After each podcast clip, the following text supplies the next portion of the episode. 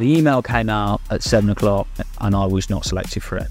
And I remember lying face down on the bedroom floor and I cried my eyes out for hours. What is it about hockey that uh, turns you on? I think I love the danger. I got in head, I lost an eye, I'm still playing. They manipulated me as like a left forward at the time, passed it round me, made me look like I was a training coach.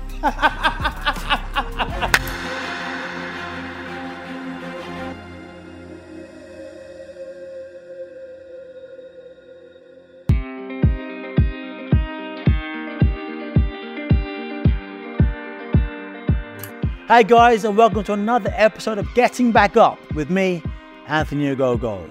Today, I'll talk to a legend of British hockey. He's a two time Olympian. He's a legend, a goal machine, described as one of the best goal scorers in hockey history. Sam Ward. He suffered a bad eye injury. He came back, but nobody gave him a chance of coming back. Enjoy this one, listen to it, learn from this great young man. Sam Ward, the goal machine.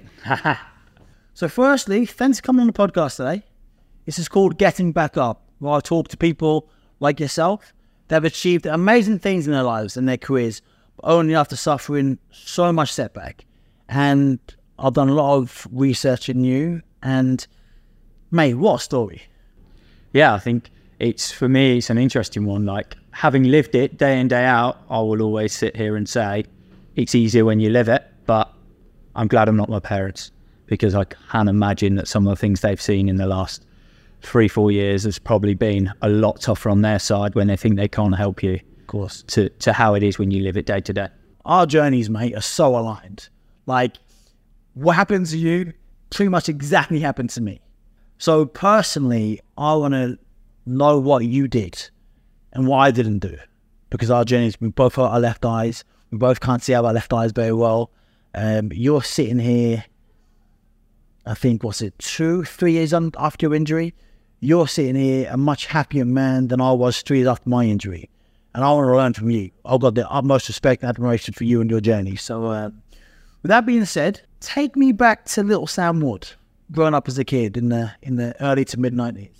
I think I was uh, from a very normal background, uh, back up in Leicester. I was looked after. My mum and dad were incredible people. They did everything they could for me.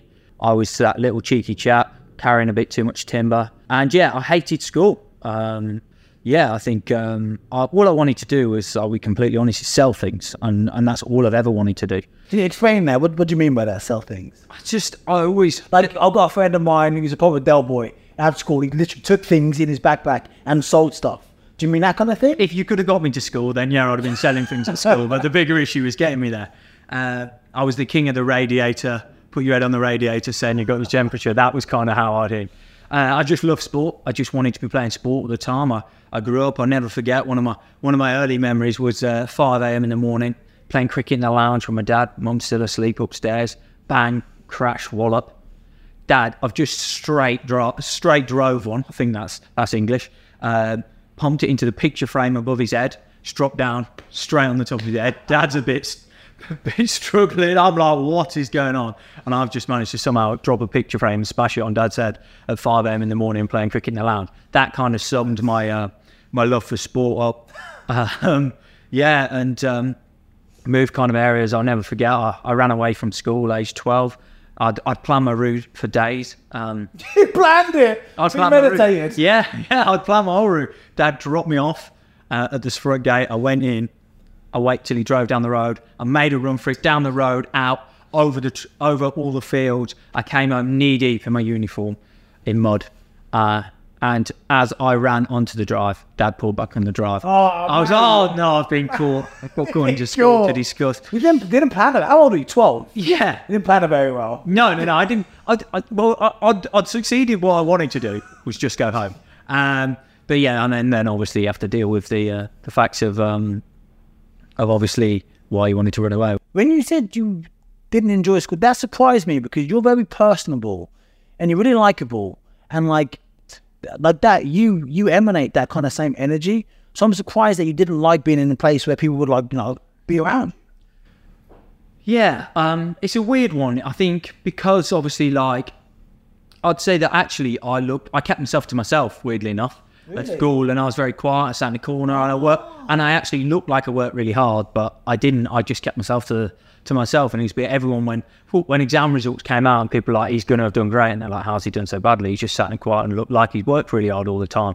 And I just wanted to play sport all the time. If I could play five, if I could have five PE lessons a day, I'd have done that.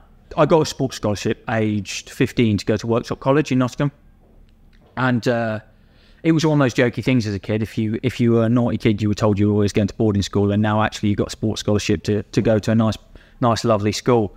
Uh, and I'm not going to lie, I, I loved being at home. I loved mum and dad are amazing, and I just, I just loved their company, and I loved being around my family so much. And. So I've got one sister, uh, a couple of years older than me, and uh, she was she was brilliant. She very smart girl, um, straight A's at everything.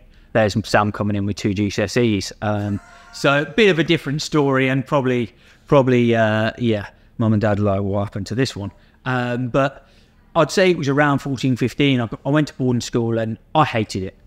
I absolutely hated being away from home. I hated having my life. This is a this is a sports sports school where you play sport most of the time. Well, normal school, but I was on a sports scholarship. So therefore, yeah, Worksop College, big private school in Nottingham.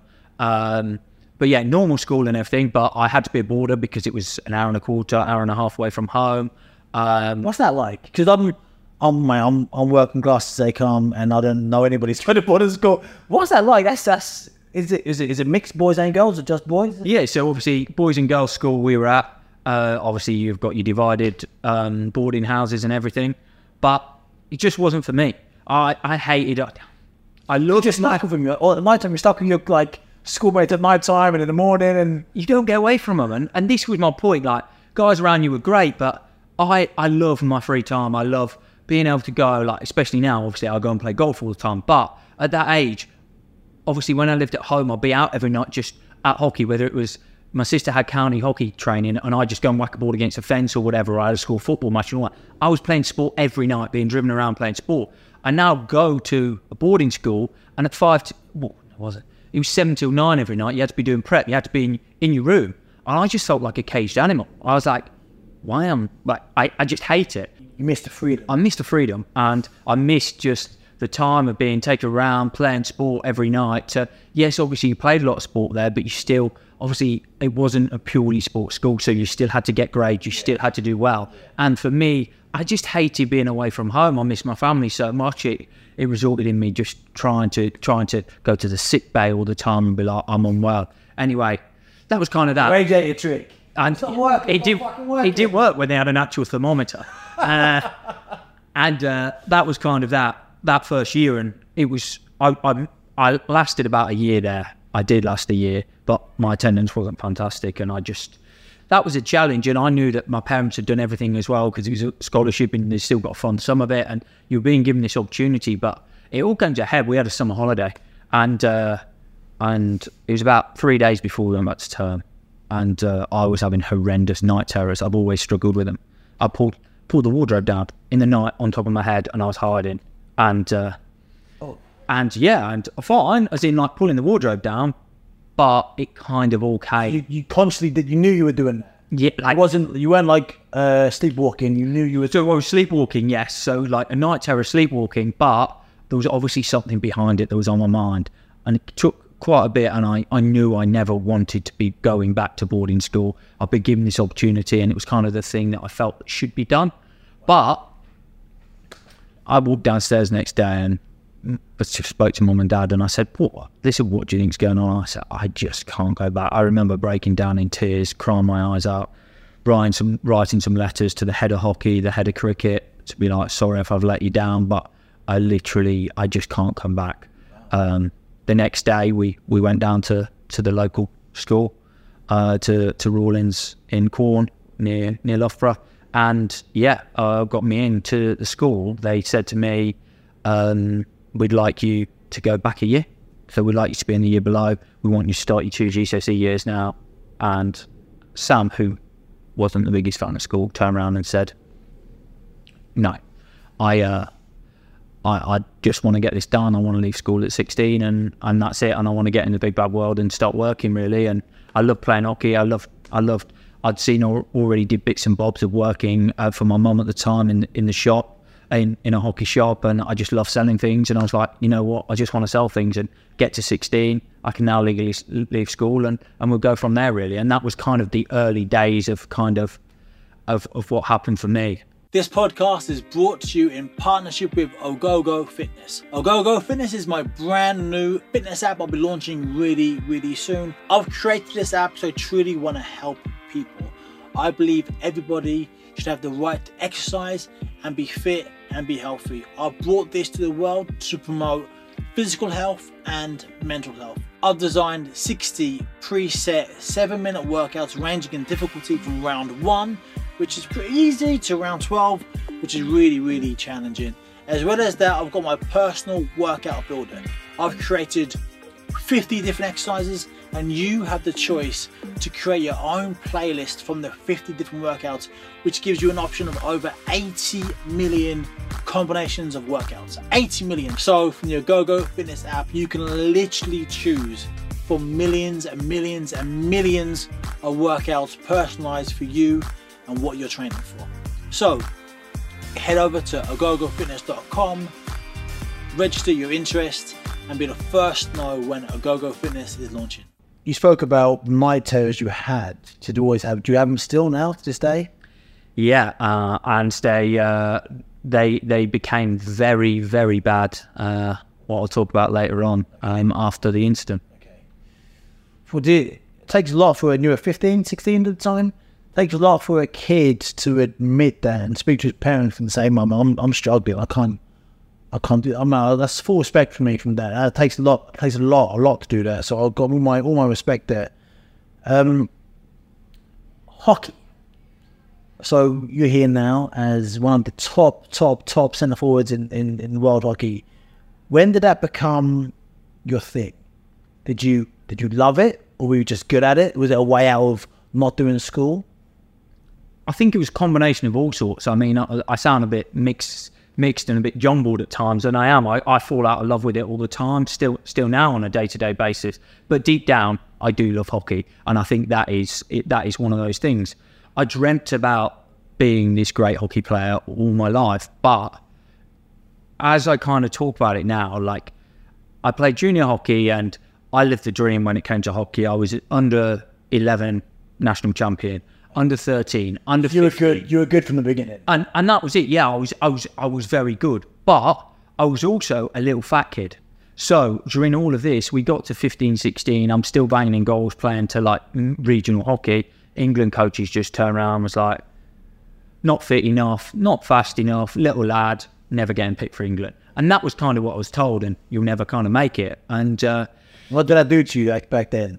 It's oh, brutal. You can imagine. You kind of straight away you're instantly you're not taught how to deal with that especially back what we're talking 16 years ago nearly now you you know the world was a different place and mental health was very different and how people viewed things so actually it'd be very different i think if you're in the situation now but but i'd say yeah i i remember just feeling like just so deflated and uninterested and actually after around that 16 17 kind of I just stopped playing. I had a lot of like growing pains, struggling on my knees, I didn't really play hockey for a while. I played a bit of local league football, um, and that was kind of that. And and I actually really enjoyed it. And then you get to 18 and you enjoy a few shandies and and you have a good time. And actually, uh, just uh, uh when I was 18, um, I got a chance to to go and do a bit of driving for the local car dealership.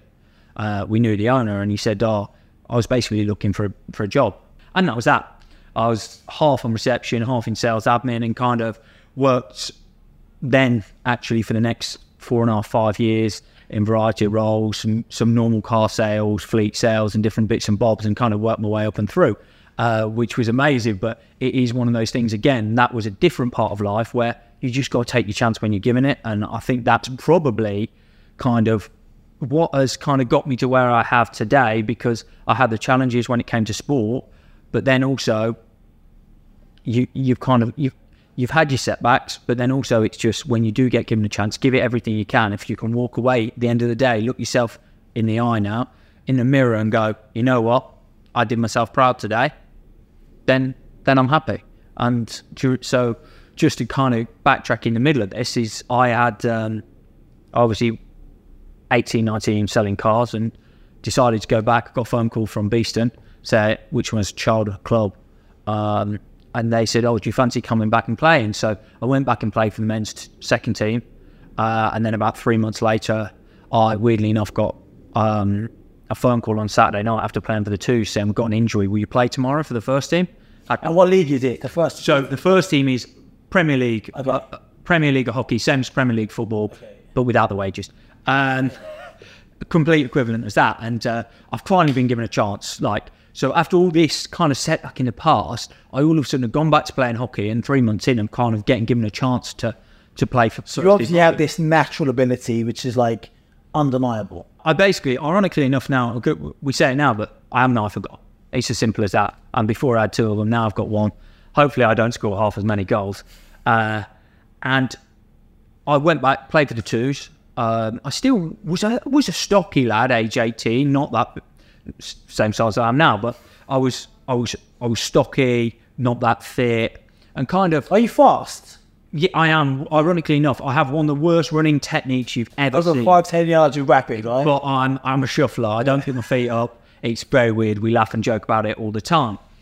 And um, so I went back. I obviously got picked for this. Went back to hockey. Got picked for this first team game.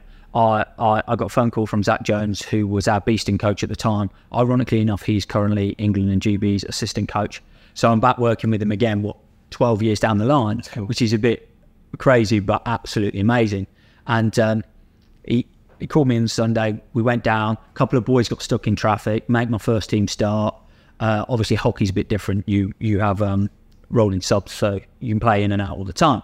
Um, but started, had a good game, played pretty well. considering our first ever time. Surbiton were like the the top boys at the time. Um, and I'll never forget it. Walked off, got gone in to get some teas and whatnot, and uh, I got called over by him and and uh, manager at the time, and uh, we actually the year before a qualified ball Beeston the club had as um, in Europe, so it's called the EHL. It's the Champions League of hockey, and uh, they were like, uh, you know, we were going to Paris next week t- to play a couple of games. Uh, any chance you can now come? Which was pretty incredible. Uh, I'm like, yeah, of course, great. So Maybe if I get time off work. yeah, so little phone call. tomorrow. yeah.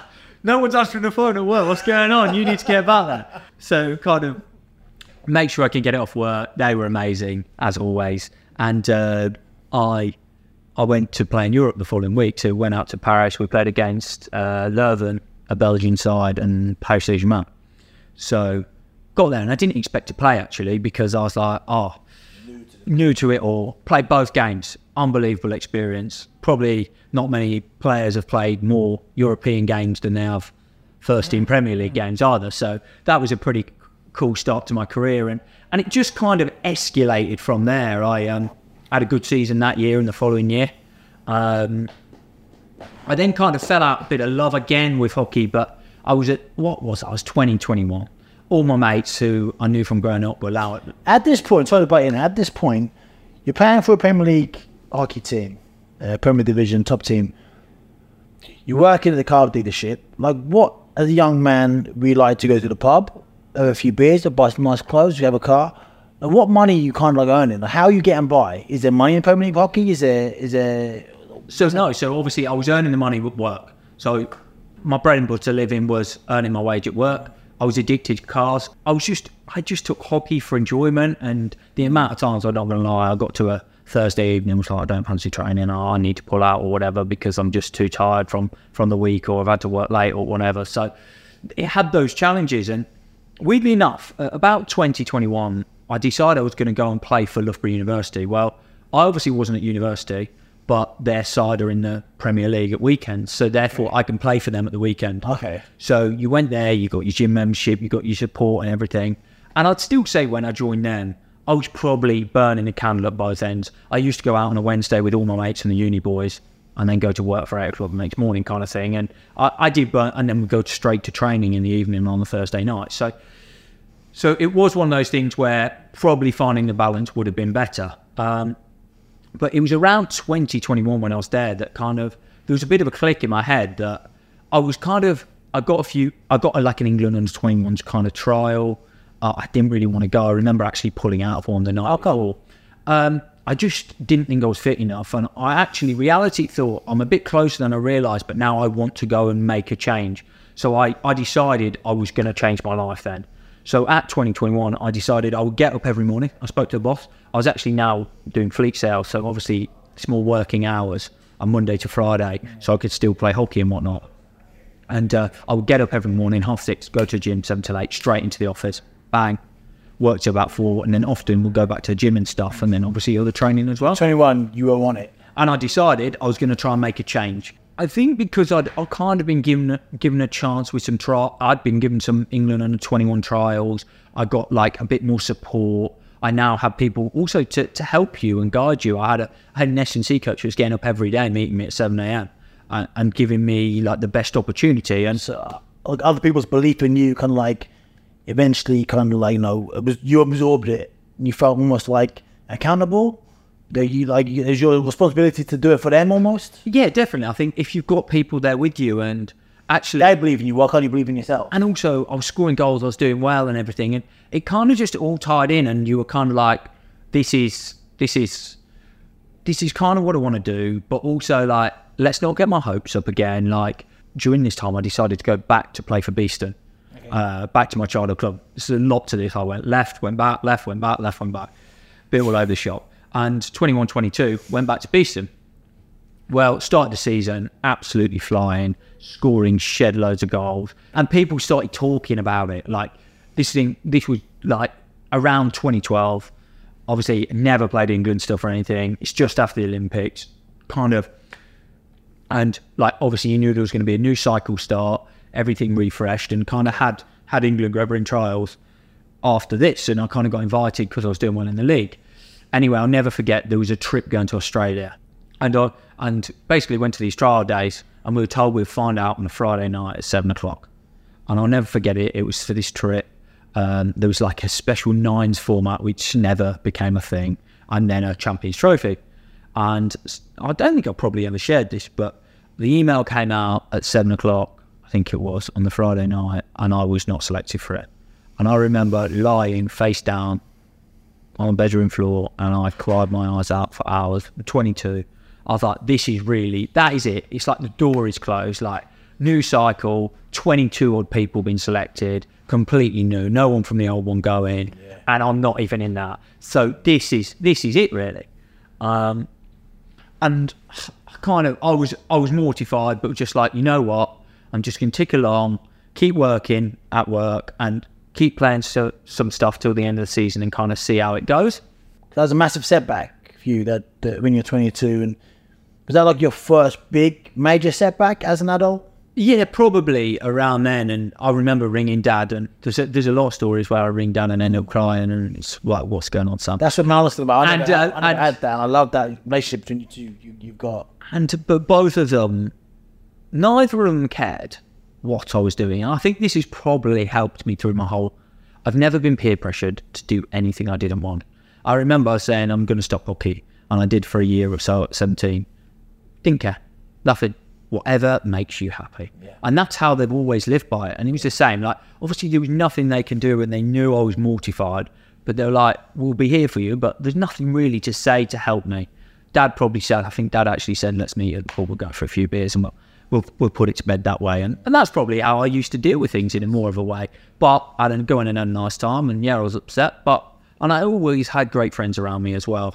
Um, so that was kind of tough. But I was like, you know what? I'm going to see out this season. This was so. This was, yeah, as I said, 20, like December 2022. uh, I think it was around then. Uh, that that that kind of happened. And then we kind of fast forward a couple of years, just playing club hockey and still scoring loads of goals, loads of goals, and doing pretty well.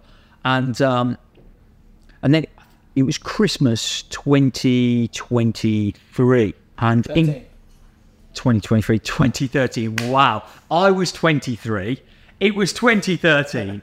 And around November, December, there was uh, indoor Europeans coming up for January. So went down, did a lot of selection days, worked were amazing, giving me time off.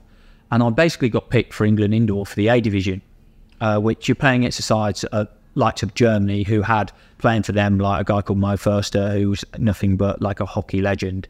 And he was playing, you're playing against all these people. And the week before, you're, you're selling cars and and and life's very different. You're actually sat there going, "Wow, this guy that you always used to watch on TV is now playing against you." So absolutely incredible. But I went to that tournament. I scored 11 goals, I think it was, in about six or seven games. And you do score a lot more goals indoor. But considering I've never played international hockey, I was I was pretty happy. About two weeks later, just before I was going to make a decision about that, because it was also the end of the club season, uh, I decided to check my emails. A random old email account that I hadn't used and the head coach uh, that I hadn't used probably for two years, and the head coach had emailed me basically inviting me to join the program. Mate, that's crazy. And That's it's so strange. And it was I remember it because it was just a random email address I didn't use anymore. And that random, just check. Why did you check it? Yeah, day? I was like, well, why am I checking this like that? And it was like it, it'd come. I, th- I think it had come like two days before, but just going on and, and seeing it was was crazy. And I'm now I'm now obviously been invited and I've rang my mum and dad, told them I'm I'm knowing I'm at work. I'm like, what do I do? Like, do I tell them? Do I not? Like, whatever. So I went home, spoke to mum and dad about it, and I'm not going to lie. I was like, do I take it? Do I not? And there was there was half of me. I was 50-50. Did I take this chance to to go and be in the England program or not? I was still a chunky lad. I wasn't that fit. I joined the program and I did my hamstring every two weeks for about six eight weeks Because what the the intensity of the training? intensity of training, and I probably couldn't quite get out of my car salesman lifestyle. That Friday Friday training session finished, I'm going to go to the pub. Saturday, Sunday, and I'm going to go back to training on the Monday. Who inspired you going up? oh, parents. Like dad, dad played.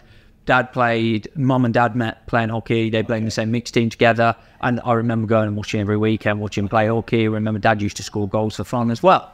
And So, Gert, I was going to ask you, like, I don't know much about hockey. I never really, I played it for like maybe one time in year six, and I quite liked it. Little slash and rack, like a little, stick. I quite liked it. So you very much had the uh, the blueprint made out for you by your parents playing it and, and stuff. the different. I was bred into it basically, and that was kind of why I've always played hockey, and and that was probably like it's the same as other people. If their parents were into football, they often get kind of it. And also back then, I remember going to school, and I, and I, I'll be honest in saying this now. I remember getting bullied because I played a girl sport.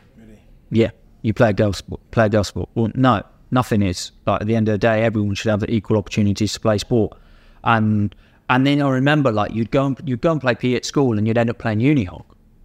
And then um, and then it's obviously just not hockey in a nice way. And then people would be like, "Oh, you're you're terrible at hockey," blah blah blah. It's like actually that age, things like that are quite hard to hear when actually you're out at the weekend pounding away, scoring goals for fun. It's a bit different.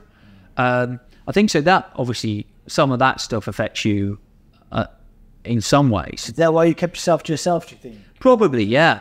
Because obviously everyone always thought, oh, you you played this sport that, that wasn't meant to be for, for males, and it's far from that. And I think that's why I love our sport so much is because it is for everyone, and and it's incredible, and that's one of the best things about our sport overall.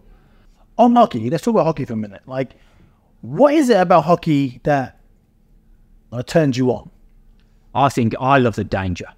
So I'm the world's worst bloke when people currently talk to me about safety of hockey. I got in head. I lost an eye. I'm still playing.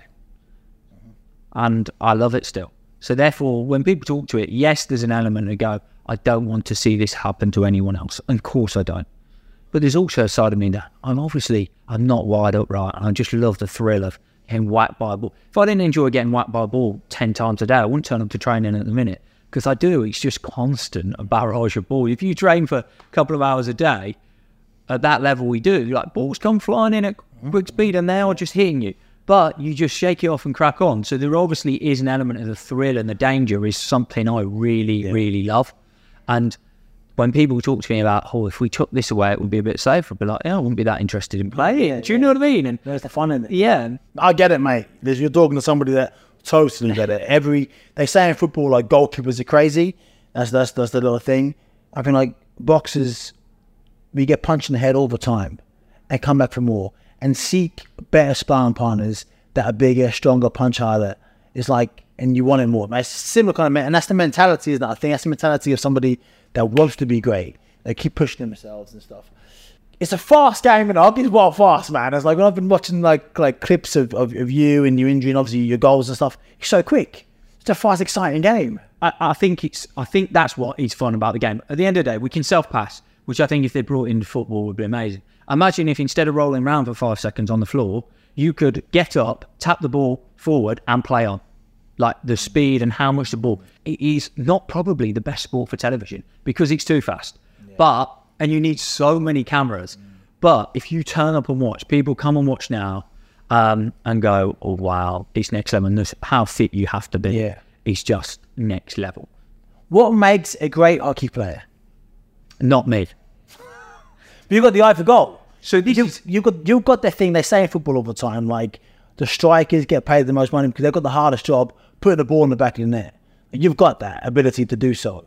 Um, I've heard you say you're not that talented, not as talented as other people, but you've got that that that almost God given ability that wins matches, right? definitely, and I'm willing to dive and get in. And 90% of my game is bravery and my lack of fear and my willingness to do the hard job. And you can't put a price on that. No. But if you put me in and amongst our squad and said, go and show off your best tricks, I'm not sure just ploughing through the guy in front of you is, is, is a trick, but it's what I do. And the amount of times we talk with some of the staff, they're like, okay, we're going to run to space. Well, can't I run through that way? And it's not that, it's just my way is to, to go the most direct way. And actually, I'll get a little lift that goes through and I'll run onto it. And I'm more of a chip and chaser. England debut, you beat the world number one team, hadn't been there in years and years. Um, away from home, you scored two and got man of the match. men match. Amazing feeling. And so you've got something like there's something, even just not knowing anything about uh, hockey and hearing you talk, you've definitely got something. Like you've just got something. There's something special about you. You've got some some aura where you can go to. Because most people in their England game, England debut against the best in the world, they all they shrink. But you have that thing where you grow. That's amazing. I think I was is it? What is just so clueless to what was going on that day. Yeah, but, think no, there's, I think there's been. You know, we'll come on to if I spoke to myself again, I obviously would have been, I think, even more like, wow, what an occasion. But I do think it was simple things like singing the national anthem for the first time. I was absolutely buzzing, you know what I mean? And How big did you feel? I was already big. I, was, I, I felt double massive. Uh, Double double massive. But yeah, and it, Amazing feeling, It right? was just incredible. And, and, and that was kind of the stop, but I got the taste. And that was just what I needed. Did you like training? Did you like the hard graft? I absolutely hated the gym and running. So it was really hard. And now I have a complete reverse and I love it. I absolutely thrive off it. I also got nutrition advice. Never forget, walked into a nutritionist. Obviously, as I said, my skin folds weren't great. We're now putting in a plan. I remember having to having to keep a food diary permanently of everything I ate.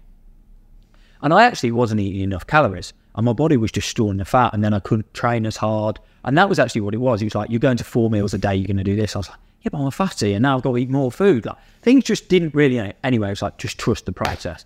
well, process. about, I reckon, 10, 12 weeks later, I was, uh, I was nine or 10 kilos down. So yeah, st- over a stone and a half. you were And I was, in, it. Yeah, and I was, I was, I That's was. a lot of weight, When I looked at it, I was, I was just, it was like all puppy fat, but actually I was carrying a lot more than you realise. And during that time, I lost weight. I got fit. I went back. I went back. I'll never forget my first session back. So first session back, useless. Following week, get taken to play against Germany, who were one of the tactically best sides in the world. They manipulated me as like a left forward at the time, passed it round me, made me look like I was a training cone. I remember every video meeting. Training It was go. just well, the following week we've got Olympic qualification selection, and now we're getting to about April, May in 2015, and um, and we got this trip to uh, to Antwerp. It was for selection, and I luckily got given the chance to be like, we know, like you'd had about two sessions back after X amount of time. You're not very much into it. Just come out here, give it your best shot, and see how you go.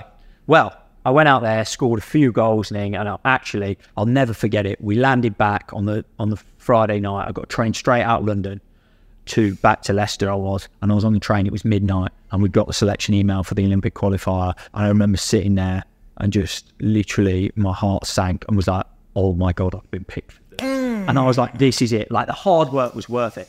And actually, from that moment, I've been pretty fortunate. Like I then kind of lived the dream. I've been picked for a lot of things, but that was kind of that was the base to my career, I would say. And those three months have turned me into what I am. Yeah, that moment of getting the email was that the best at that point, the best moment of your career. Yeah, definitely, definitely. You're being picked for for Olympic qualification tournament out in Antwerp. It's going to be amazing. Your first major tournament, really, um, and big tournament, and a lot of a lot of the following year relied on it because if you didn't qualify, you uh, your funding could be gone, everything. So it was quite big, and that tournament was was amazing. Never forget it. We qualified. We had we played Pakistan. Uh, we beat them two one um, that day, and it was incredible. And then kind of you progressed. I think we we came third in that tournament, beating India five two, I think, or five three in the bron- in what was the bronze medal match, but on the way to the tournament. But it got you into it, and that was the main thing. At that time, you know, Sam comes into the uh, to the GB squad, England squad, GB squad, um, early twenties. Uh, what are you like around the boys? How's you changed? Because have you? I know you're. I look at you, right, and I get the sense you're kind of like a a Paul Gascoigne, that's Ronnie O'Sullivan, kind of like you're a maverick. You do things. You're very outspoken. You're you're like a bit of a I don't know. You're a maverick, right? A bit of a savant in in, in hockey. Like, were you always like that when you joined the squad? Were you a bit quiet? Were you shy? Did you revert back to your school days, or have always been you? I'd say I was very quiet early on in my career days. I think people knew I had it in me to to be a bit out there and whatnot. But yeah, probably early days was was quiet and growing into the environment. I'd say, uh, but then uh, obviously to to play and be how I wanted, and I have battled with my own emotions for a lot of my career, and I still probably did until I got a good kick this year as well. Um, I want to be loved and I want everyone to care about me. But also, when I play hockey, I can't be that guy. And I and that in a dressing room is quite hard because people have to accept people like me, but and realize that your intentions are the right way. I lacked emotional intelligence, I would say, to try and find that middle ground and it's only at the moment where I've worked very close with the current head coach and site to say, you'll be loved for being the Sam Ward who he is because you will help and succeed this way. But also, they know that you'll be the first to go and pass him on a coffee, go and sit and have a chat. How's your day? And actually, now people understanding me and working hard on those connections is probably what has changed things for me so much. And the realization was probably came during the eye injury. I want to talk about the Olympic Games because obviously um, I want to kind of get through to the eye because we're now kind of like organically kind of getting to that point, which is which is great. But the Olympic Games, 2016 Rio de Janeiro. Wow, talk to me about that, mate. You qualified, you got the um, so you went to the qualification, you beat back excited, beat India, and you quali- came third, you qualified. What was that moment like? incredible. I will never forget still to this day also like the selection email day. Um, weirdly enough, I didn't want anyone around me. So I decided to drive to Cherwell Valley Services off the M40 Classy. and sit there and wait for the email on my own. I didn't want anyone around me. I didn't want anyone. If there was disappointment, I didn't want to tell anyone. I didn't want anyone to know, and vice versa. It was strange. I still reflect on it as why, and I changed that for the next time. So you you qualified in the tournament, but that didn't mean you were definitely going to go. You had to no. for the email. So yeah, so so we qualified in I think it was May 2015. Selection for the Olympic Games is until June 2016. Oh, mate, eleven months. yeah, so 11 no, so 13 I think it was. 13 June. Yeah, yeah, 13 months. You have got to now perform well, keep your place, prove you're worth it, injured. everything, not get injured. You name it, that's what you've got to do. When you got the email, you see in the little services on the M40, which I think is hilarious, by the way. When you got it, what was your initial reaction? And I say that because I had the most brutal qualification to Olympic Games. Right, it was horrendous injuries. This. It was horrible. And I boxed this Georgian in a remarkable fight. I came back from six. It was it was came back from six points down in the last round. Never ever been done before. And then when the ref lifted my arm up, I thought I dreamt at that moment. I dreamt about it. My whole life had been Olympic Games. That was only the thing I ever cared about, the Olympic Games. And I thought when I fight, I'm gonna do backflips. I'll be doing like all this mad shit, break dancing, cutting break dance. And then when he my arm up, I was like, yes, okay, cool. Like it's weird. I thought I'm now where I always should have been anyway. It was a really strange feeling because like it wasn't anticlimactic. It was still amazing, but like I just thought I was gonna be all, like over the moon. And I was like, okay, I'm just I'm just now where I should always have been. Yeah.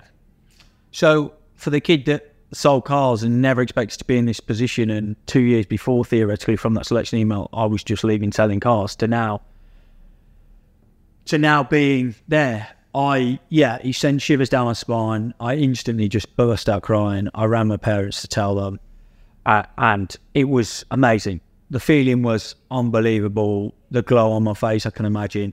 I drove straight home all the way to Leicester to see them. It was amazing, and yeah, it felt so good because I'd achieved something after all the hard work and being told so many times you'd never make it. All the rejection. That was it. But this was reality that you were made that this was everything in life.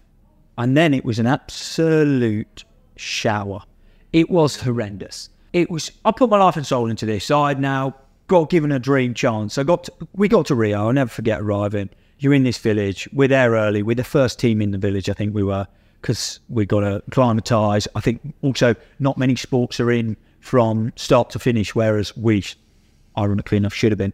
And we kind of had a day to soak it in, and then it was like, nope, focus now, all about the hockey, all about the hockey. And I think we actually in that tournament like strangled ourselves with just being so focused on the hockey. We just weren't enjoying the now, and we'd gone into that ranked fourth in the world. We we bombed out the group stage. We were shocking. I flew home two days later, and I sat in a dark room for two weeks. Oh, and I now, it's one of those when people ask, "Can I sit here and say I'm proud to be a double Olympian?" Yes, I can. But can someone ask me about that experience and say, Did you enjoy it? It's just tarnished because I gave everything for what I thought would be so incredible. I stopped drinking for nine months. I didn't do anything. I I I screwed up relationships and friendships because of of that. And actually, you sit there now and go, Wow, the things I didn't do or enjoyment, and it just wasn't worth it. And now it's finding a balance and I came home. I'll never forget. I, I flew home. I paid for a flight home. I got home. I sat in the room. and I just couldn't leave the room. I just couldn't. I couldn't face people, and I finally left the room uh, a, a while after. And I was obviously struggling. But during this time, the girls had gone and won gold, and you're back in the local area where everyone trains. And I remember walking into the local cafe, and the first thing someone said to me was, "Wow, the men were terrible. The girls got gold." I walked out, and I just didn't want to face anyone again for weeks. And it was brutal. I I hid behind it for a long time. Um, I was so unhappy. I, I, didn't know how to deal with my emotions. I didn't want to go. We actually, I played for Holcombe at the time when we were flying to Hamburg about two weeks later, and I tried to pull out to not go on the pre-season trip. I got made to go, and I just spent three days in the pub. Was it the disappointment? Was it what what what what hurt so much? I think I just started to let everyone down. Like You let everyone. Yeah, like no reason. Like on reflection, no, I'd, I'd I'd done well. I'd scored goals. I had I'd played pretty well, but for some reason, I just could not understand why we had done so badly. I couldn't. My emotions were all over the shop, and I just, if you're ranked four in the world, and then you're basically ten to twelve, like you feel you've let everyone down that supported you, and just because you have put everything and so much into it, you kind of felt worthless and per- like lacking purpose. And also, your life was based around this, and now it was done. It was a bit of a non-event, and I just didn't know how to deal with it, which resulted in me obviously seeking help. And it was actually in the end, I think a doctor spoke to me, one of the doctors at Bisham, and went, "I don't think you're okay." And I actually spent a fair bit of time visiting the priory at Woking, and even that again, going and getting help and support was incredible. But it was only on the last day when I knew I was done, that I ran and told my parents I'd been going, and they were like, "The news is something," because at certain hours for every second week for X amount of time, you would just not contact them or whatever, and So was this was this your first your first battles with mental health, your mental health after was it after Rio? Yeah, massively. Um, Because of the disappointment. and I think Olympics was there. Yeah, and I think life had gone from just you grinded every day and you put everything in to now having. I just felt like I had no purpose anymore, and I couldn't focus. I couldn't. I just didn't know where to go. I I genuinely felt. I got to the point after when I was started going going out after Rio. I was training three to four times a day. I was going to the gym, running, coming home, going to the, back to the gym, doing weights, going back to. I was focused. I was weighing myself twenty times a day just like I was just mentally not okay. I, I just didn't know how to cope. Can you? So you're talking, mate, and that's that's hitting me in places you can't imagine. Like that feeling of like being lost and feeling worthless. I went through that. I had to retire from boxing, and my whole purpose in life was gone. And I, I didn't get it. I don't understand what my. Like, I thought I was born to be a boxer and become world middleweight champion, and I could not imagine life where that didn't happen. And then my dreams were taken away from me, and I really struggled. Can you talk to us about the the process of like you came back to Rio and you you sought help, you to the pro. Who told you? Who recommended you should go? And what are things you struggling with? And what did they help you with? Um, If you don't mind sharing. yeah, no, I completely. I still, and it's really weird because I still, I think I just needed to talk to someone about what was going on, and I think this is the thing. Like, I don't think I overly had major issue. I just was scared that I was male, and talking about your emotions was frowned upon, and that's how I felt. And you didn't feel like you wanted as close as you are to so many people. You never thought you wanted to put the burden on anyone else, and actually, that's why. So the doctor was the person who spoke to me about it, and said, "I Team doctor. yeah, team doc in the end. And we, I kind of went to see it saying I wasn't happy, and he said, "Yeah, I think." And I went, "Yeah, actually, yeah." And it was almost like because the person I was speaking to, I didn't know, I wasn't being judged, so therefore it was okay to say whatever you wanted to them, and it was it was really strange. And actually, it was only after going through all of this and just basically, it was just major disappointing feeling you've let people down and just not being able to kind of calculate your emotions. But it's the fact you were talking to someone that didn't know you and no judgment felt like it was being made. And I can imagine how many people feel like that now. And and actually, just now, I just talk to my mates about it. I just pick up the phone, or I or I drop the psycho message and just I'm feeling like this. And the amount of times you get a message back that just says, "I understand," and you're like, "Yeah, okay." And also, like when I've spoke to someone, I feel like it's half, like someone else knows, and I don't know. Just it always felt like the weight was lifting off your sh- shoulders because you'd shared it, and I don't think they ever did anything that that made that they, they never did anything that was groundbreaking. I think they just listened Yeah. and that's it sounds so strange and so simple but that's now where when i speak to people about so many bits and bobs to do with mental health i'm like just please speak. And the amount of people i've got friends now that i'll message and go i notice people's behaviors now. I notice what how i was. I was aggy. I was snappy. There's certain behaviors i've got friends that don't do their hair when they're not feeling right sounds silly because they're worried about and they're the most person proud, proud, personally proud people. But all these little signs and stuff you can pick up in people. You send a message, you okay? Yeah, I'm fine. No, you're not. Yeah. Are you sure you're okay? Yeah, yeah. Are you? No. Actually, there we go. And I think a lot of it now comes in the fact that being able to help people because you've been through it and you've understood your signals, you can now ask people questions. And the amount of times it comes out it sounds silly, but you go after a game and you sat in the park with your mates and you go, Are you okay? And yeah, yeah, yeah. Are you no. What's going on? Talk to me. Talk to me. And actually you then pick up the conversation a day later or whatever and say, Look, I'm here for you. If you need a chat, do and and and that's how I feel the big change. And yes, having gone through that made the I so much easier to deal with because I'd learned a lot about myself. But the I taught me it's very different lessons. Uh, when I started going to um, therapy, when I was retired from boxing, 2019. Uh, so I, I hurt my eye 2016. I had nine surgeries on my eye over three years to try to get back in the ring, and it wasn't to be. It went to a real horrible legal dispute with the doctor did a on surgery, but they were in favour of them because of just legal, just legal stuff. So I lost everything. I lost my career. I lost my my passion, my job, my dream, everything.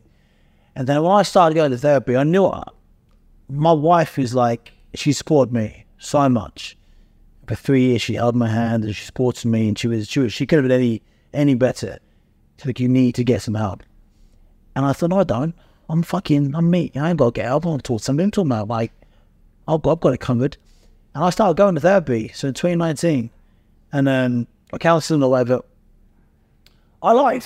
I just, I just, that's it. I just, I told this lady who is very qualified and very good.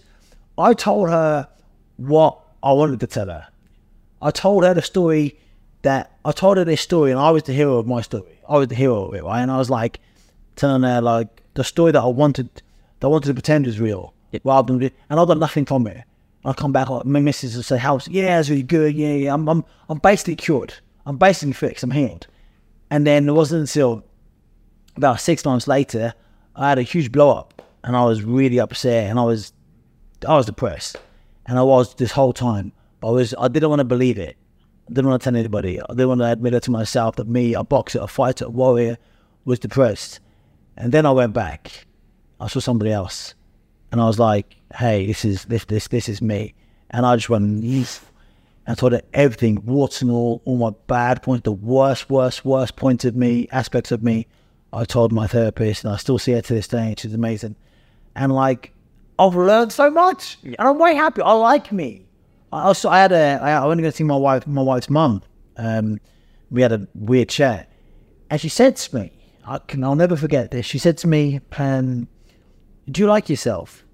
And like, I thought it was a really silly question. I thought, of course I do. I'm fucking me. Like, I'm the best of this, and the best of this, and funny at this, and do that. Like, I can do everything. And I was about to say, of course I do. What a silly question. And no words came out. I just couldn't speak, and I'm not a speechless person. And then I thought, fuck. Like, I don't think I do. And I was lying to myself all this time. And then I saw proper help, and I was very honest with myself. And yeah, like you said, mate, like often they don't they don't get a wand and do anything magic. It's just talking, right? It's just talking and just and just like you said, halving your own problems and realizing that actually you haven't got a lot of weight on your shoulders. Like you are a, a good person or kind person. You are you are enough. And sometimes I never felt like I was enough, or for boxing defined me, and it doesn't I define me. And I just think you're I just think you're really really brave for for that. Um, anyway, back to you. Back to your story. The Olympic Games 2014, you said it was a shower. Um, so now we're getting to the to the bit that you're probably most well known for. Yeah. Um, for good and oh, for good, good and bad. Good. Talk to me about 2015 and up to present day. All the ups and downs and twists and turns that kind of like encompass this this crazy crazy time. So yeah, so we obviously we spoke about obviously Rio and the Olympics, and I came out. I reckon I'd say about the middle of 2017. I I'd say I, I came out the other side of it, and and I started on the up. We won a bronze medal at the 2017 Europeans. Uh, I remember we beat Germany 4-3 in bronze medal match, and kind of things were on the up, and I was living the dream. I was scoring goals. We went to the Commonwealth Games in 2018 uh, Gold Coast. I said it will never be beaten. Best experience of my life. What a place. Uh, top goal scorer in the whole tournament. Um, just absolutely tore it up. Flying in life, everything incredible. And kind of that kind of just carried on um, probably until I would say November the 3rd, 2019. November 3rd, 2019, you walked onto a hockey field. And my life changed forever for the first time ever, it was a new, it was Olympic qualifier again. Um, new qualification system. You basically played a two-legged game. We're in London playing against Malaysia at the Olympic Park, um, and I think we, I can't remember the exact scores. Had a bang on the head since then, uh, but we're, we were winning quite well on day one. I think, well, maybe three or four one, but we just needed to go and put the game to bed early doors on the Sunday. Um, So I think I, I got badly fouled in the first couple of minutes, won a penalty stroke. Teammate took in, scored. I scored a really nice goal, shot from the baseline, normally quite frowned upon, uh, but scored a lovely goal there. A little chip, right? He's literally shot on the baseline, little dink over the shoulder, Oh, gorgeous, beautiful. And then uh, scored a penalty corner early in the second half. Basically, we've qualified for the Olympics. We're living the dream. I am flying. I'm running around. home, I'm had the home crowd, full crowd, going mental.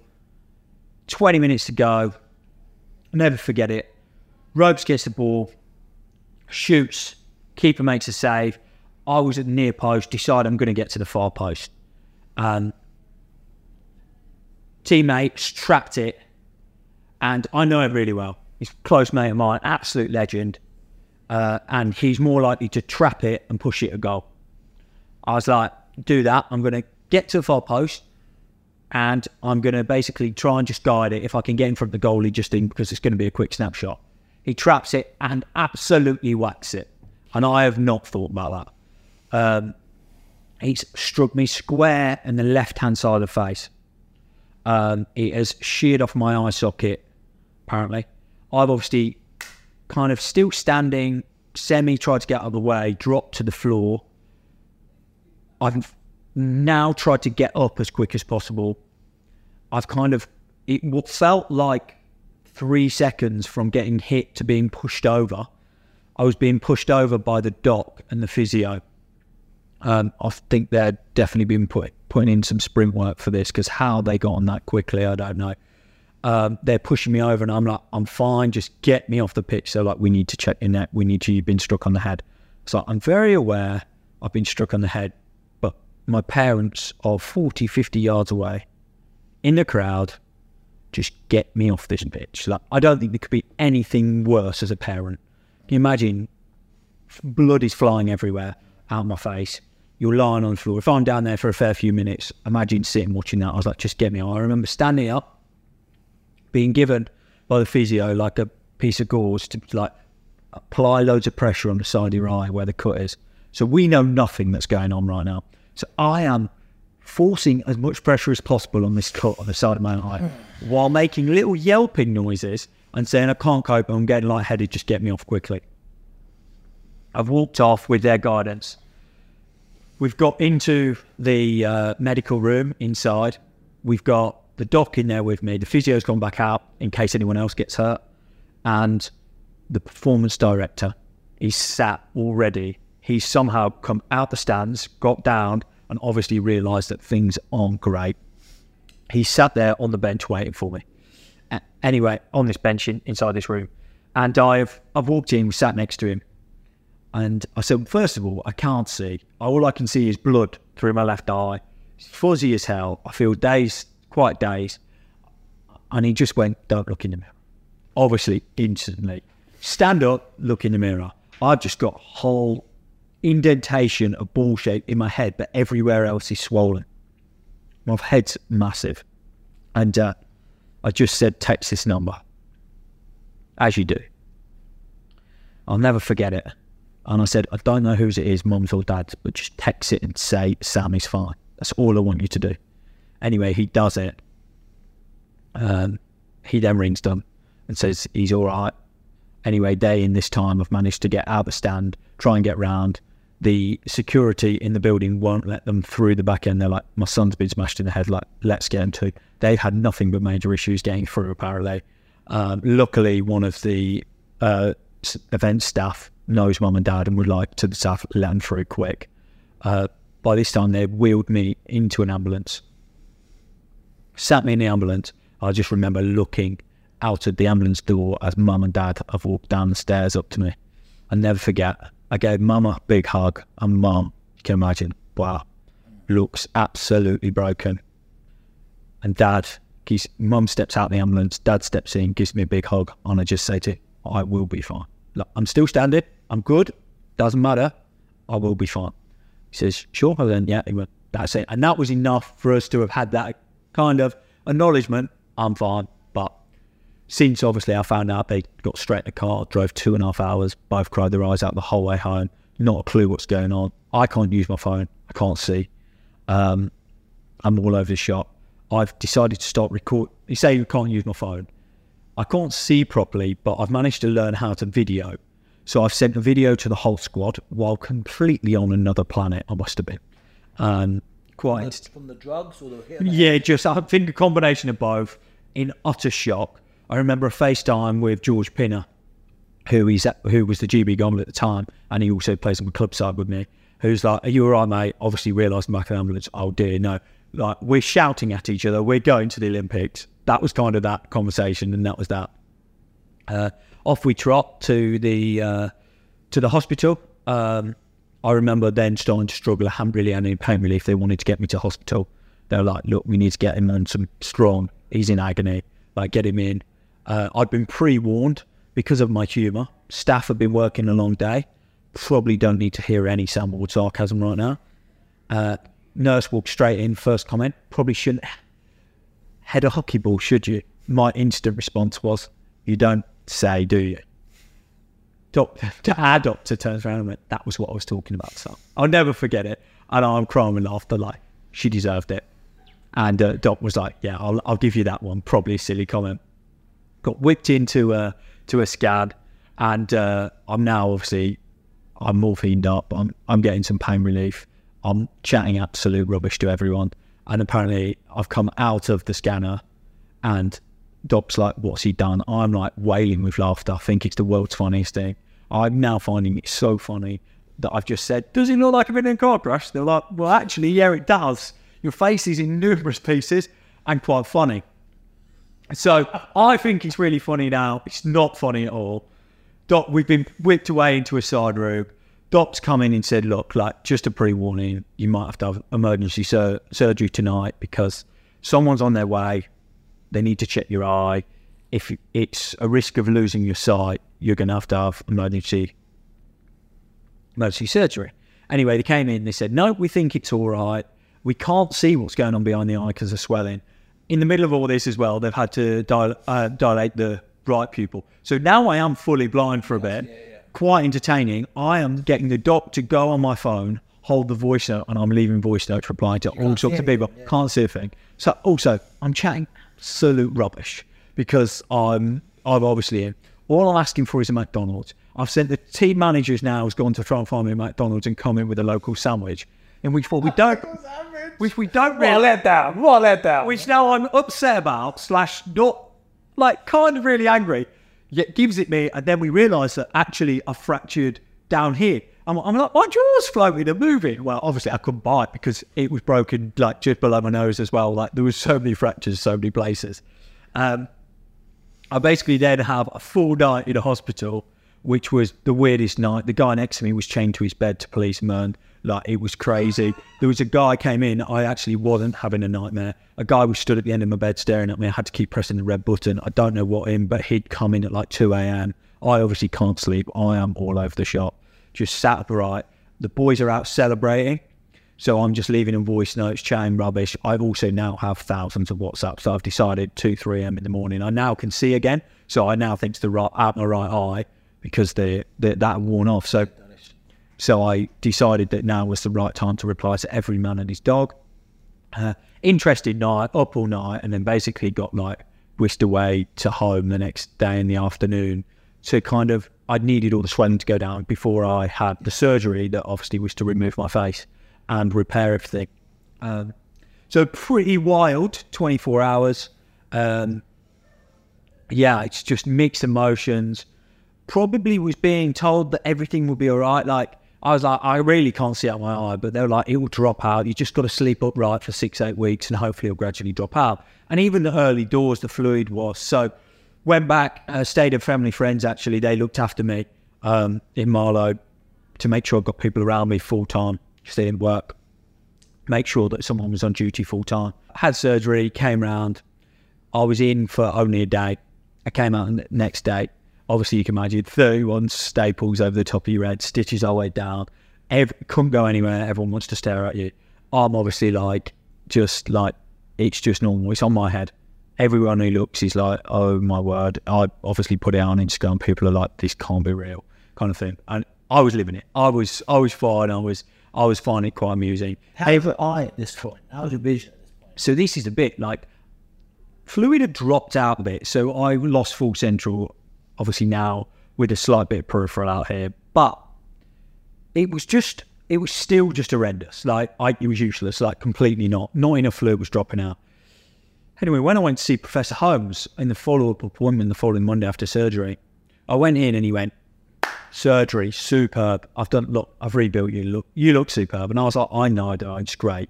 Like, showed me all the pictures, amazing. It's like, thanks so much. I was like, you do know I can't see though.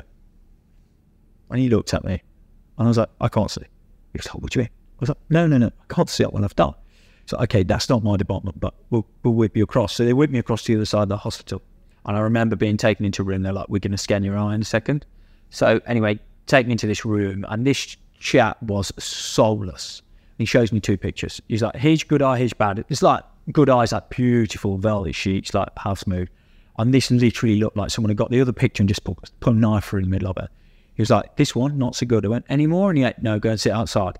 Anyway, this couple of minutes before I was waiting to see see the doctor again was like, felt like 15 years. It was a couple of minutes. Anyway, I get put in this room and uh, physio was with me at the time. Uh, had come for the follow up and sat next to me, and doctor started speaking in obviously full medical terms, and it just didn't sound great. But I was clueless. I left school at 16, got two GCSEs, and clueless to what was going on. And I just said, "Can you put it in simple terms? What's going on?" She's like, "Yeah, you've got a tear straight through the back of your retina. You won't see again that eye." And I just said, "Thanks." And I, I cried and I stood up and I walked out. I said, "That's enough." I walked out the room, picked up the phone to my dad. I think my poor old physio's probably never been in this situation. Probably career over kind of bit like situation. Bring my dad, cry my eyes out to dad. I, I ring uh, Olbrich, one of my best mates. He leaves work and he's meeting me where I'm staying at a family friend's house at the time. He he somehow I rang to tell him I didn't know, and he literally left work and was up there before I even got back. I got a two-hour Uber ride home. I couldn't face ringing my mother. There was something about, and I don't know why. I just don't like giving. No one wants to give their mum bad news, and just to tell her that I'd never see her that again, I just couldn't do. it. I said, "Dad, bring mum." He was like, "Are you sure? Like, can't you do it?" I was like, "No, this one's not for me. I'll ring her later, but I need to." I sat in the car on the way home. I cried for two hours straight, and it was just, it was just brutal. I just didn't know what to do. I, I didn't know where I was. It was just, I was lost, and no one knew what to say to me because we just didn't know what was going to happen. And yeah, it was, it was a brutal week. I I went and faced the squad and told them what had happened, uh, and then walked out the room. Um, we at that time thought I was done. Then the BBC got wind of it and announced my retirement. Why I was in bed asleep one day. Ironically enough, I, I, I it was during a Test series, England versus New Zealand, and uh, I decided to stay up till six a.m. because I had nothing better to do in life. So then was fast asleep next morning. Didn't get up till eleven o'clock, and I'd been getting phone calls from half eight. BBC had said injuries forced him into retirement. Well, I hadn't officially. I got head coach, performance director, Evan ringing me like, "Have you retired?" It's like, no, I've just had some bad news last week, and it's obviously got out. Um, so that was a pretty brutal week. Had basically did interview after interview facing up, and I'll never forget during this time. I obviously people like this could be one of the greatest comeback stories ever, and I did a BBC breakfast interview at the time, and I got a text a few hours later, and it was one of my good mates, Ollie, and a couple of them. They'd had a phone call behind my back, apparently, and uh, he said, "Meet me for lunch later. So someone's going to have to drive you. I couldn't drive at the time." Like someone's got to drive you, but just meet me for lunch. We need to talk. And he spoke to me about it, and he said, "Look, like I'm actually a bit worried you believe in the hype right now. Like, can we just settle settle views down?" And this was kind of where I realised about family, friends, and how close some of your mates were, and how much they've been there for me, but also willing to have honest conversations. And that was kind of a big reality check to think, you know what, I, I can't. I've got to kind of, if I face reality here that I will never play again, anything else is a bonus. And that was our way of dealing with it. Um, I didn't do anything for 12 weeks. I had, as much as I speak about having a pint and enjoying a pint, I'm now not playing hockey. And I had what we called beer fear at the time. I got taken to the pub three times. I got a pint and I didn't dare touch it. And I was like, I'm on soft drink. And I was so scared because I was like, I have no control of my left eye right now. It's horrendous. And what happens if the right one goes fuzzy? Like, this is my life and soul. I've been sat having conversations. I'm now having night terrors because I've been told that my right eye, basically what they were saying was if you play again, you risk getting hit in your right eye, you're then blind completely, and that will affect your whole life forever. So now this is so protected. Well, I'm now having nightmares every night that people are throwing darts at my right eye. It was just brutal. And it was a real challenging, like 12 weeks. I needed time to grieve and accept what happened and that nothing was really potentially on the cards. But this was this was potentially it. But let's let's kind of accept it, have some good times, and then we'll talk about things in the new year. And and I went in to meet the physio who I hadn't seen for X amount of time, the one that spent all the time. I think the last time maybe seen me was um, was actually when we found out about the eye. Um, and we sat down and had a big chat and we kind of discussed options. And playing again wasn't really on the cards. And it was after a half an hour discussion, we were just like, yeah, this is this, this is this. And I went to stand up to walk out. She was like, you going to give it a go? And that was it. Something in that kind of, are you going to give it a go that day? Just changed my opinion on everything. And I went, yeah, let's do it. And we sat there, sat back down, we drew a map. I'd obviously had 12 weeks of actually like first six weeks, obviously eight weeks I struggled about a baby, but after that I had but during that time I'd eaten what I wanted. I hadn't trained once for twelve weeks from a full time athlete. I'd eaten what I liked, then gone back to enjoying Christmas, drinking what I liked. I'd put on weight, like wasn't in great nick, and I basically had to get fit before we could even give hockey a go. Um, and it took a lot of work with Katie, our psychologist, to kind of realise and set targets, we say, of what was realistic. And actually, those small baby targets we set, and that anything was a was like a big bonus, probably changed my career from that day. So they, in that moment, said, "Right, let's do it. Let's give it a go." And your obviously sounds like your physio, uh, physio, and your uh, psychologist did a great job with you. Talk to me about the sitting there saying, "Right, fuck it, let's give it a go," to actually getting back on the pitch. Those it was twelve weeks, right? It was So to to the game, to the first game was twelve weeks. So I got back on the pitch, I think, after about five or six weeks. So it was quite. I, I actually rehabbed away from Bisham because I couldn't actually face it. So I um I was lucky enough to be supported by um, Fox Hills at the time. Um, nice golf club, resort, and spa and everything uh, near Ottershaw. And uh, they looked after me and let me go and use their gym full time. Um, so it was amazing. But the best thing was I didn't have to go to Bisham, Yeah. which was the bit I couldn't face because I couldn't face any other athletes. I just didn't want to see them. hundred percent. And actually, look, it- they also went away to Australia and New Zealand at the time. They went to some pro league trips, so it wasn't necessarily a thing. So the staff weren't even in either, so it was great. I could be local, pop down, do my bit rehab and stuff. Well, day one, I got on the treadmill. I ran for two minutes. I got off. I went sat in the corner, and I sat there and I thought, "Why am I doing this?" I had no guaranteed outcome. Like, if you're injured and you know that if you go and run for six weeks or rehab for six weeks, but you know you can play hockey, it's fine and it's your job. But in my head, I was like, I'm going to get to six week time and I just can't seal trap the ball and I'm all over the shop. And that was a challenge. But something in there, 10 minutes later, I picked myself up and that was it. From day from that day, I gymmed, uh, I gymmed around every day for about five, six weeks. Um, and then that earned me the right to be allowed to go and trap and hit ball. Um, I went back to hockey and early on, slow, bouncy balls. Literally, my stick wasn't in the right postcode. Might as well have left it home. The ball was rolling into my feet, doing all sorts. You go, you could ball. the visual You just couldn't take depth perception of anything. If the ball was stationary, you were semi okay, but as soon as the ball was moving, you were, yeah, you had to have plenty to kind of contrast it. You had to concentrate so hard. And I was like, there is not a chance this is happening. Anyway, it just got better and better for a few weeks. And then I actually made uh, an appearance in a friendly. And I'll never forget it. We played against Sue Surbiton, our big rivals. I played a, I played a big, uh, we played a friendly on a Thursday night. And this ball gets thrown aerial, basically where they throw it over the top, like 60 yards. And I've had no depth perception. I have somehow picked this ball one handed on the reverse stick. It now makes sense because actually It's a lot easier on reverse stick for me now because that's got my right eye at the front, so it tracks it better. So that is, if if not even better, because now it's so strong, whatnot. Oh, yeah. But at the time, and everyone's like, "Wow, he's back in it." Um, and that was kind of it. Like, I was nervous because that was still was only friendly. I could still dip in and out when I needed. And actually, it wasn't till a couple of weeks later we played my proper, and I played at Surbiton again in my first league back return. I was playing in these weird goggles at the time, not a mask. We didn't, we weren't that far ahead of what of what to do.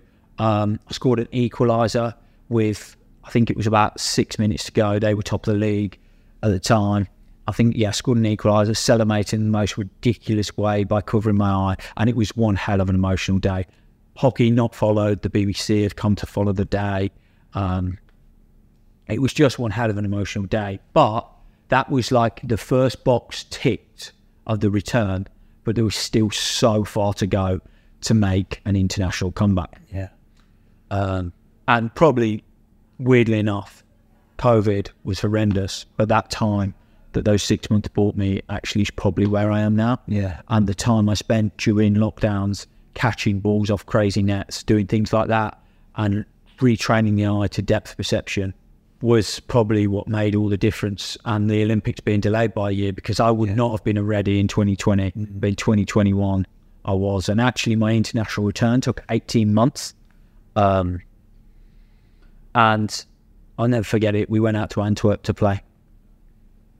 I think it was April 2021, maybe. Uh, yeah, it was. And, uh, or March, maybe. But it'd been 18 months, that's all I know. And uh, I went out, played the first game. And I wasn't, I wasn't ready. But I also hadn't played, like other boys have played international hockey in between that time.